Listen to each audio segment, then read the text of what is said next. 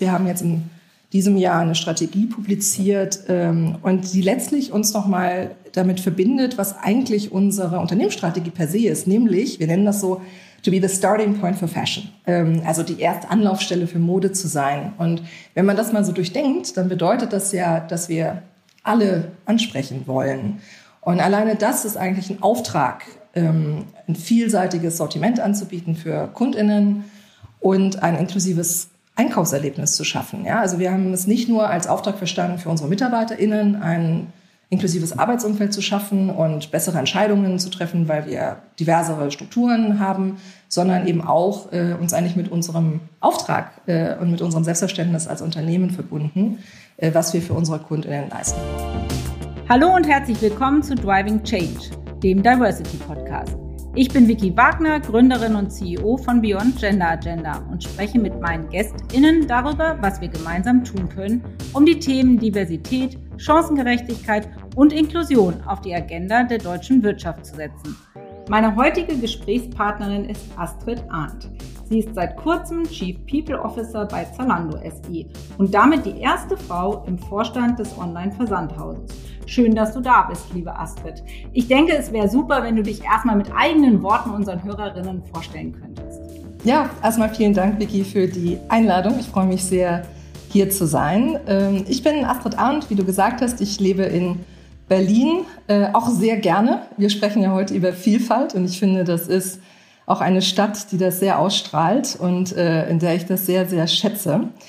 Äh, ich bin seit dreieinhalb Jahren bei Zalando tätig und äh, wie du gerade schon gesagt hast, jetzt seit kurzem, seit April als Chief People Officer im Vorstand zuständig für die Bereiche MitarbeiterInnen, Organisation und Kultur. Und vielleicht auch, um so einen kleinen Ausblick in Richtung Vielfalt zu geben, ähm, was ich an Zalando von Anfang an ganz spannend fand, war, dass wir ja ein Modeunternehmen sind. Wir sind ein Technologieunternehmen und ein Logistikunternehmen. Also alleine schon so von der Vielfalt der Talentsegmente, die zusammenkommen, natürlich spannend äh, als Personalerin und, äh, und für mich eine, eine tolle Herausforderung und Chance. Ja, super. Und da wollen wir natürlich noch viel mehr zu hören und erfahren. Und vielleicht starten wir mal ähm, tatsächlich ja mit, mit unserem Herzensthema, die Ei.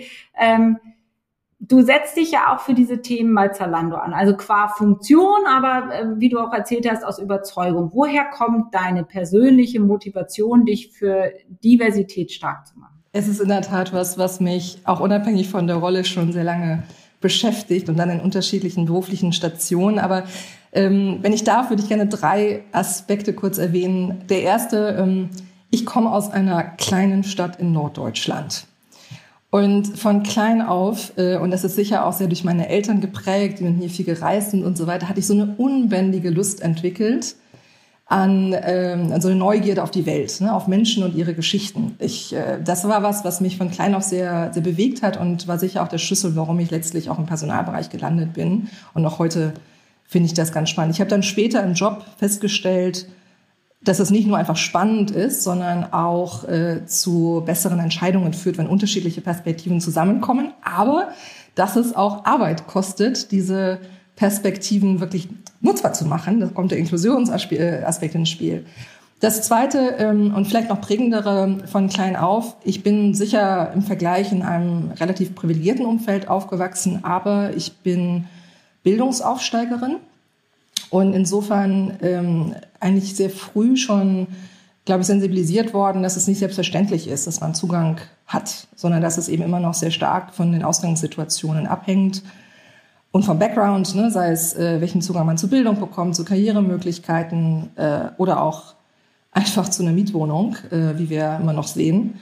Und diese Diskriminierung zu bekämpfen und gleiche Chancen herzustellen, das, das ist für mich ein sehr, sehr wesentlicher Antrieb für die Beschäftigung mit DEI gewesen von klein auf. Ich wollte erst mal Lehrerin werden, später bin ich dann im Personalbereich gegangen, aber das, das zieht sich bei mir so durch, ja, dieser Equity-Aspekt. Und ich finde das auch toll, dass ihr den so erwähnt. Ja, und drittens, vielleicht um die Brücke zu Zalando zu schlagen. Für mich ist der Bereich Mode eigentlich eine besonders spannende Industrie mit dem Blick auf DEI, ja, weil Mode doch eigentlich die Ausdrucksform oder eine der wesentlichen Ausdrucksformen für uns als Individuen ist. Nicht? Also sollte eigentlich Möglichkeiten bieten, sich zu entfalten, ohne dass man irgendwie bewertet wird, dass man beurteilt wird. Man sollte auch Zugang haben zu allen Möglichkeiten. Und dennoch ist es immer noch, trotz aller Veränderungen in der Industrie, eine, ähm, ein, ein Bereich, in dem wir noch starke Stereotypen sehen. Ne? Also sei es Geschlechterstereotypen oder Körpermaße und so weiter. Vielleicht kommen wir dazu im Laufe des Gesprächs noch. Aber ich finde das einfach eine spannende Frage, spannendes Umfeld, um sich zu fragen, was wir jetzt als Unternehmen dazu beitragen können äh, über unser eigenes Arbeitsumfeld hinaus, sondern eben als Beitrag für diese Industrie und damit ja auch für doch das Erleben von uns allen als äh, ja, Nutznießer von Mode. Ja, vielen Dank für diese ganz, äh, diesen ganz persönlichen Eindruck, wie das Thema sich auch bei dir entwickelt hat. Das ist ja tatsächlich immer auch ja ein, ein, ein Zyklus der Entwicklung, ähm, den man selber so durchmacht. Das kenne ich auch gut und ja, du hast es gesagt. Du bist im, im Vorstand bei Zalando, einem der größten Online-Versandhändler der Welt. Und wir wollen natürlich auch darüber sprechen, nicht nur, warum Diversität, Chancengerechtigkeit und Inklusion für dich persönlich ein, ein Wert darstellt, sondern auch, wie so der aktuelle Stand ähm, im Unternehmen ist. Ähm, ihr standet ja mal in der Vergangenheit so ein bisschen im Kreuzfeuer der Kritik. Ähm, man muss natürlich sagen, es wird auch immer sehr pauschal auf Unternehmen draufgeschaut. Da guckt man sich mal schnell den Vorstand an und dann stellt man gleich alles in Frage. Das kenne ich auch, bin ich kein Freund von. Ich bin da immer für den tieferen Blick. Nur, ja, so war es. Aber es hat sich viel verändert und darüber wollen wir auch heute sprechen, was sich alles verändert hat und was ihr alles anstoßt. Deshalb ähm, würde mich erstmal interessieren, wie wo würdest du denn sagen, wo kommt ihr her und wo steht ihr vielleicht heute bei euren DNI-Bemühungen von Zalando? Also erstmal sehr richtig, ne? Das hat sich definitiv über Zeit entwickelt und ähm, da, wo wir aktuell stehen, ist das auch sicher nur ein Zwischenstand, nicht? Also wir betrachten uns wirklich auf einer Reise. Wir haben jetzt zuletzt ein bisschen stärker auch dazu ähm, kommuniziert, aber immer mit dem Versuch auch zu signalisieren, wir sind hier Teil des Lernprozesses und, ähm, und haben uns was vorgenommen, aber äh, sicher auch noch viel der Reise vor uns. Also es hat sich entwickelt. Wir sind 2008 gegründet worden. Insofern natürlich die ersten Jahre erstmal Start-up, nicht? Da war ich auch noch nicht dabei, aber ich glaube, da stand erstmal im Vordergrund, das Unternehmen zu entwickeln. Aber insgesamt sind wir jetzt schon, also um vielleicht auch äh, kurz so ein paar äh, Datenpunkte zu nennen, wir sind äh, fast 16.000 MitarbeiterInnen, ja, ähm, sind in aktuell 23 Ländern aktiv mit über 45 Millionen KundInnen. Also das ist schon jetzt auch eine Relevanz, das sich halt entwickelt. Und das Thema DNI genauso. Übrigens ähm, würde ich sagen auch sehr stark ähm, immer wieder durch äh, Initiative von MitarbeiterInnen. Also wir hatten äh, dann auch über die Jahre eine Diversity Guild als erste Interessenvertretung und heute stehen wir bei neun Employee Resource Groups, also Interessen von unterschiedlichen Diversity-Aspekten von LGBTQI+, über Neurodiversität bis zu Women in Tech und so weiter. Also ich wollte nur betonen, dass das auch eine starke, ähm, glaube ich, äh, Zeichen auch des Engagements unserer MitarbeiterInnen ist. Ähm, und insgesamt äh, sind wir sicher auch, ich habe es anfangs angedeutet, eine sehr, zu einer sehr, sehr diversen Kultur gewachsen. Ähm, zum Beispiel haben wir 50 Prozent Frauen in der Mitarbeiterschaft. Wir haben ungefähr 50 Prozent internationale Talente aus jetzt einer deutschen Perspektive gesprochen. Was wir aber dann festgestellt haben, und das war vor einigen Jahren, ist, dass diese eben nicht gleich verteilt sind in den Ebenen. Ja, du hast den Vorstand angesprochen.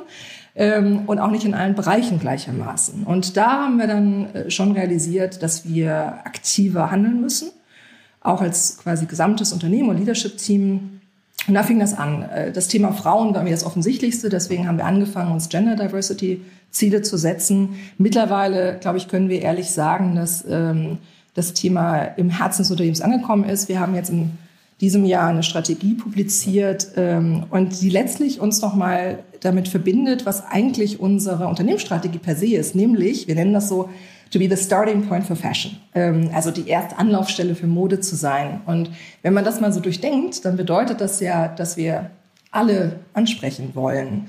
Und alleine das ist eigentlich ein Auftrag, ähm, ein vielseitiges Sortiment anzubieten für KundInnen und ein inklusives Einkaufserlebnis zu schaffen. Ja, also wir haben es nicht nur als Auftrag verstanden für unsere MitarbeiterInnen, ein inklusives Arbeitsumfeld zu schaffen und bessere Entscheidungen zu treffen, weil wir diversere Strukturen haben, sondern eben auch äh, uns eigentlich mit unserem Auftrag äh, und mit unserem Selbstverständnis als Unternehmen verbunden, äh, was wir für unsere Kundinnen leisten wollen. Und das, glaube ich, war nochmal ein sehr schöner, schöner Strategieprozess, äh, der jetzt sich eben in diesen äh, verschiedenen Säulen darstellt, sowohl sich äh, zu kümmern, das Stichwort Diversität und Inklusion bei uns als Unternehmen voranzutreiben, aber auch einen Beitrag zu leisten ähm, für die Industrie und das Kundenerlebnis zu stärken.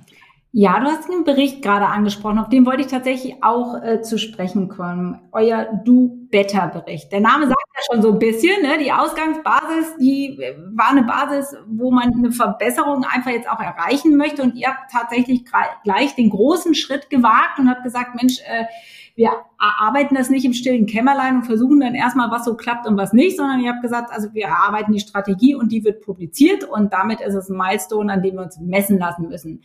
Ähm, ich habe das damals mit viel Interesse beobachtet, weil ich fand es zum einen einen sehr mutigen, klaren Schritt, aber natürlich ruft das auch immer wieder Kritiker auf den Plan. Auf der anderen Seite habt ihr jetzt eine klare Zielgerade. Wie würdest du denn sagen, waren so die Reaktionen? Wie habt ihr das eingeschätzt und was heißt das jetzt für die weitere Entwicklung? Ja, also zunächst ähm, ist es, glaube ich, ganz typisch für uns, wie wir mit solchen Themen umgehen. Also wenn wir ein Problem oder ein Themenfeld für uns entdecken, dann sagen wir auch, dann gehen wir all in. Ja, also dann sagen wir auch, was wir für richtig halten, auch wenn wir da vielleicht noch nicht ganz sind, und definieren den Weg dorthin und geben darüber auch transparent Fortschritt. Äh, das ist sicher eines unserer Unternehmens ein Unternehmenswert, der sich auch durch andere Themen durchzieht. Nachhaltigkeit ist so ein ähnliches Thema, das uns gleichermaßen wichtig ist und äh, sicher auch eine Reise darstellt.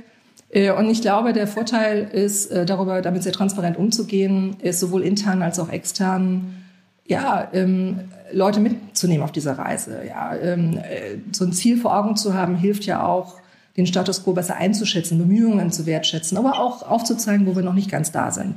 Und das Feedback vielleicht fange ich bei unseren MitarbeiterInnen an, ähm, ist äh, sehr positiv. Äh, natürlich auch äh, immer wieder ein, also die challengen uns natürlich auch. Es ist auch eine gemeinsame Initiative. Wir arbeiten hier äh, wirklich sehr mit allen Unternehmensbereichen und allen Gruppen zusammen. Also die ERGs, die Employee Resource Groups, die ich schon erwähnt habe, sind da eine große Hilfe, die Betriebsräte ähm, und viele Bereichsleiter und so weiter. Also das ist eine große ähm, Initiative, die sich wirklich durch die Unternehmung zieht. Und insofern ist das Feedback sehr positiv. Aber klar, wir stehen auch noch äh, da, wo wir stehen und wir müssen uns jetzt messen lassen an dem, was wir erreichen und vorankommen.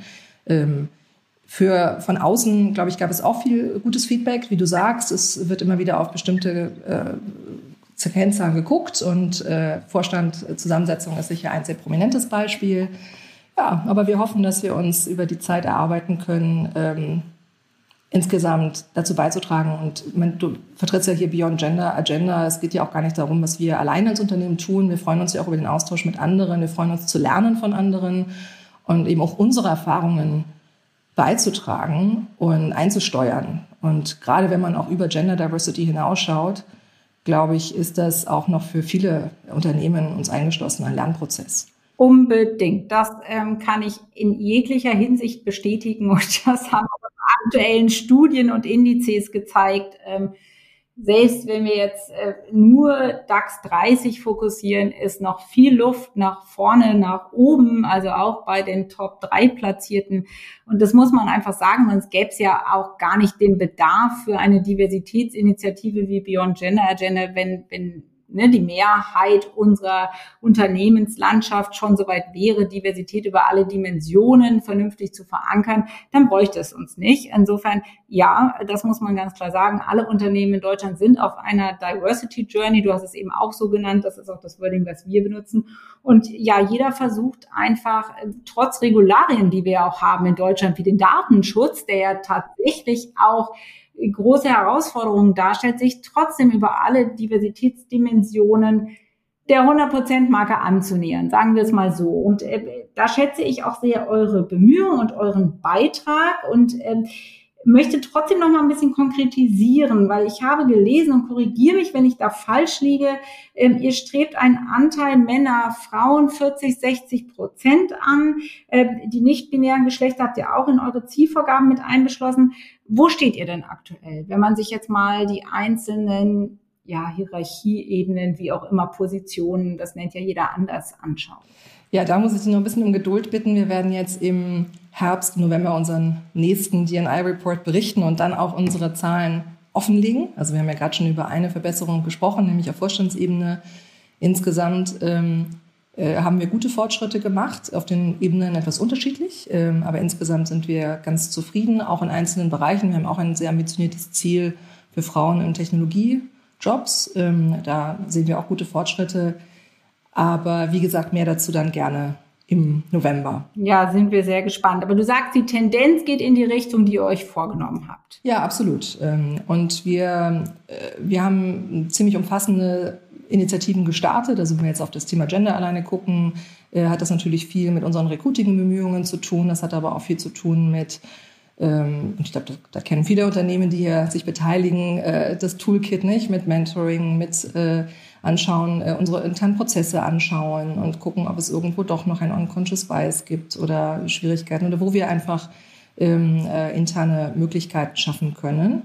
Und äh, wir sind in, eigentlich ganz zuversichtlich äh, und insofern berichten wir gerne äh, dann im November auch mehr Konkretes. Spannend. Und jetzt haben wir relativ viel über Gender gesprochen, aber du hast es eben auch selber so in deiner äh, Erklärung deiner persönlichen Motivation schon angerissen. Es gibt ja viel mehr Dimensionen, ja. Und, und du hast über ähm, Bildungsaufsteigertum gesprochen, beziehungsweise es gibt ja bildungsfernere Haushalte und das ist ja tatsächlich, also wir fassen diese Dimension unter dem Begriff Social Mobility zusammen.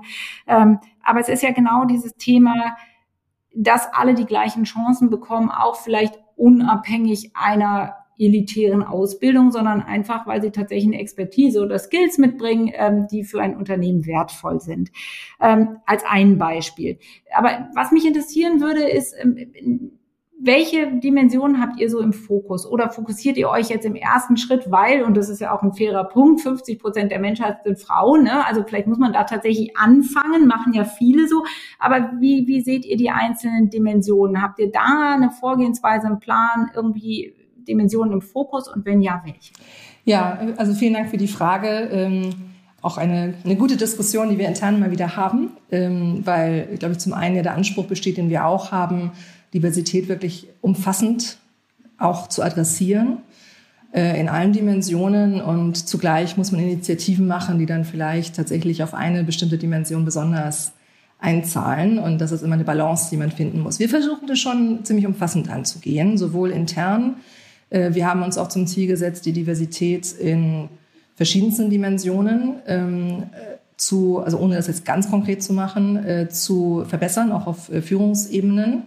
Wir denken auch sehr stark an Intersektionalität. Das ist ja eine, auch ein Element, das, das man mitdenken muss, dass selbst wenn man jetzt über Frauen spricht oder über LGBT oder über ethnische Vielfalt, dass ja diese Dimensionen auch zusammentreffen können und dann ganz vielschichtige, ähm, multiple äh, Diskriminierungen möglicherweise äh, zur Folge haben können und äh, man da auch nicht in die Falle tappen darf, das denn zu einseitig oder zu einfach zu betrachten. Also das ist schon unser Anspruch, sowohl was unsere Mitarbeiterschaft angeht, als auch für unsere Kundinnen. Also wenn wir zum Beispiel über unseren Auftritt in unserem Webshop sprechen, über Models, über äh, unser Sortiment, äh, dann geht es zum Beispiel darum, äh, andere Körpertypen zu zeigen, äh, Genderfluidität zu zeigen, also nicht so diese ganz klassische ähm, kaufst du jetzt für Männer oder Frauen ein? Also das versuchen wir ein bisschen aufzubrechen. Ähm, wir schauen uns an oder erweitern unser Sortiment äh, auch zum Beispiel um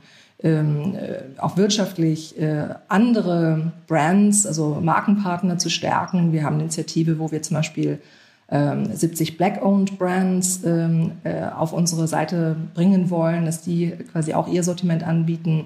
Wir erweitern unser Sortiment in puncto ähm, äh, Modest Fashion, also was religiöse und kulturelle Vielfalt angeht.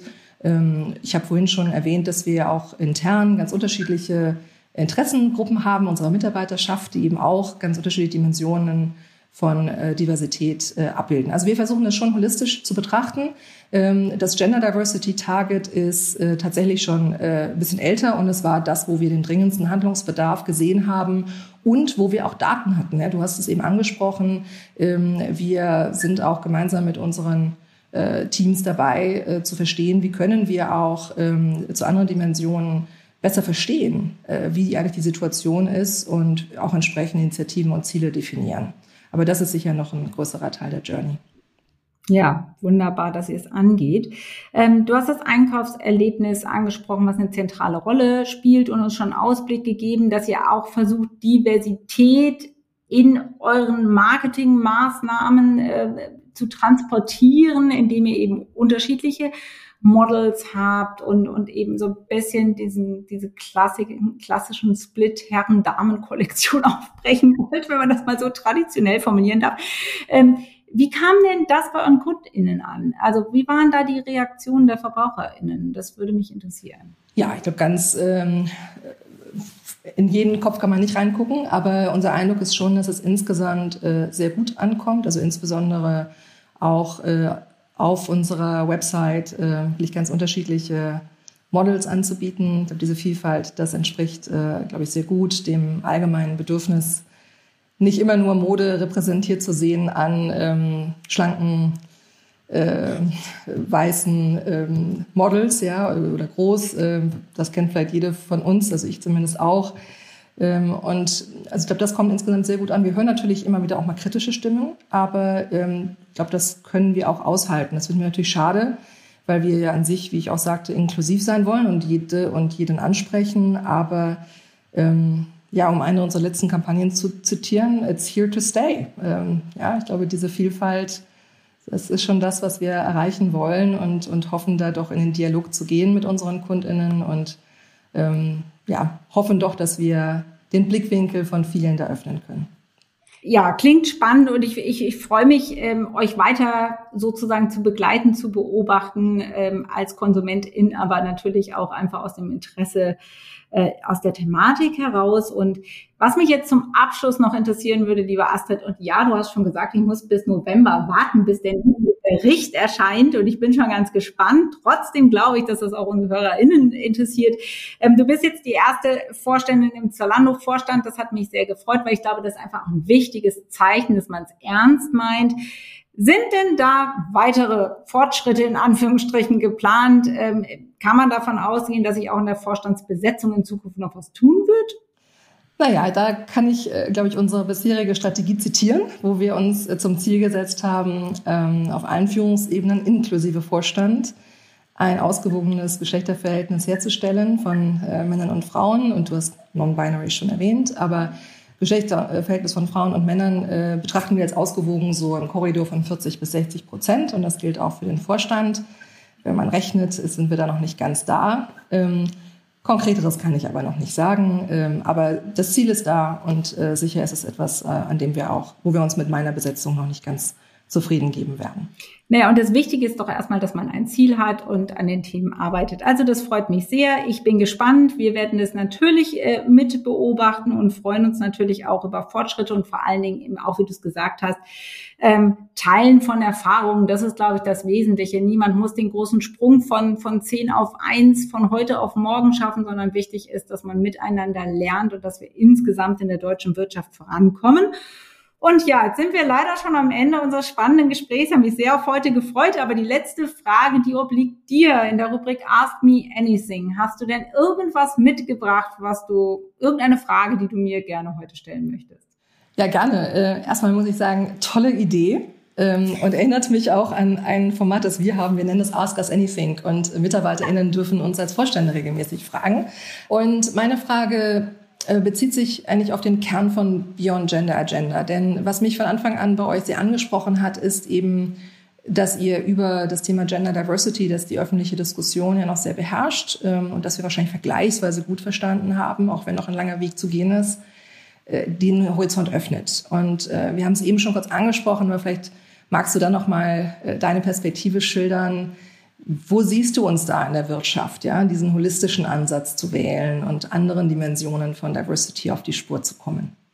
Ja, also ähm, es ist, wie es ist. Ich bin immer absolut ehrlich. Deshalb, ähm, ich denke, momentan sind wir noch in den Anfängen. Und äh, wie du es gerade selber in deiner Frageformulierung auch geschildert hast, äh, die größte Not wird einfach bei der Dimension Gender empfunden, was ich auch für gerechtfertigt halte, weil erstens ist das die Dimension, die schon am ältesten ist, wenn man jetzt mal betrachtet, seit wann ein öffentlicher Diskurs, eine Debatte äh, besteht rund um die Thematik. Insofern die älteste. Und wir haben natürlich einfach 50 Prozent der Menschheit. Insofern ist der Druck da groß, ja. Und wir haben inzwischen nicht mehr das Thema, dass äh, bei den Geschlechtern Unterschiede herrschen von den Ausbildungsmöglichkeiten etc. Die Möglichkeiten sind da, sie müssen noch ein bisschen besser verkauft und genutzt werden, aber insofern ist der Druck in, in diesem Bereich einfach groß.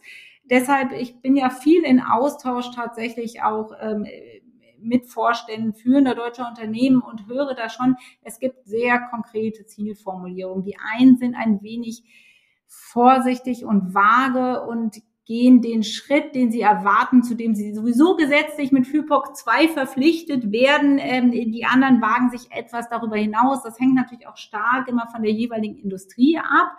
Aber der Fokus liegt ganz klar auf Gender. Ich persönlich finde das bedauerlich, weil wir machen uns als Diversitätsinitiative dafür stark, dass es um den Menschen als Individuum geht ähm, und dass letztendlich die Top-Talente unabhängig von ihrer Prägung die Top-Positionen in der deutschen Wirtschaft besetzen sollen. So, das ist mal das Ziel. Ich glaube, dass wir von der Mechanik ähm, auf dem Weg zu diesem Ziel uns durch Diversitätsdimensionen durcharbeiten müssen. Und habe die Hoffnung, dass das Thema Gender, vielleicht weil es eben schon so lange auf der Agenda steht und weil sich so viele jetzt konkrete Ziele geben, als erstes zumindest in großen Teilen erledigt ist. Aber wir sehen eben auch, und wir haben eben darüber gesprochen, Social Mobility zum Beispiel eine Diversitätsdimension, die wir vor zwei Jahren hier in unserem Raum noch nicht kannten. Es gibt auch neue Diversitätsdimensionen und irgendwann müssen wir dahin, was du auch geschildert hast, dass wir nicht mehr über Kategorien, Schubladen, Dimensionen sprechen. Ich glaube, das ist zu Beginn sehr wichtig, um sie sichtbar zu machen. Weil Unternehmen, die nur sagen, naja, das Individuum zählt und das ist ja bei uns ganz klar in unseren kulturellen Werten fangen, die machen sich ein bisschen einfach, äh, weil dann werden schnell Gruppen, Interessensgruppen, Minderheiten vergessen. Deshalb glaube ich, ist es wichtig, diese sichtbar zu machen. Aber ich hoffe, wir werden uns durcharbeiten und ähm, ja noch zu meinen Lebzeiten zu dem Punkt kommen, dass wir sagen, Diversität ist nicht mehr eins unserer größten Probleme und kein Top-3-Thema mehr, sondern wir können uns anderen Themen widmen. Ja, sehr schön. Äh, kann ich nur zustimmen und äh, freue mich, dass ihr da einen Beitrag leistet und freue mich, dass wir hier im Austausch stehen und miteinander lernen dürfen. Ja, sehr gerne. Und wir sind, wie gesagt, ganz gespannt auf euren Bericht und wie es bei Zalando weitergeht. Ich danke dir sehr für deine Zeit und die ausführliche Auskunft, die du uns heute gegeben hast und freue mich auf eine Wiederholung, liebe Astrid. Ich wünsche dir noch einen schönen Tag und sage herzlichen Dank. Ich bedanke mich auch. Tschüss. Ich hoffe, euch hat diese Folge von Driving Change, dem Diversity Podcast, gefallen. Neue Folgen gibt's immer donnerstags. Und damit ihr keine Folge verpasst, abonniert uns gerne auf allen gängigen Podcast-Plattformen und folgt uns auf LinkedIn, Instagram und Twitter. Falls ihr Ideen habt, welche GästInnen ich einmal in unserem Podcast einladen soll, macht doch gerne einen Vorschlag. Ich freue mich darauf und immer über euer Feedback. Bis zum nächsten Mal, eure Vicky.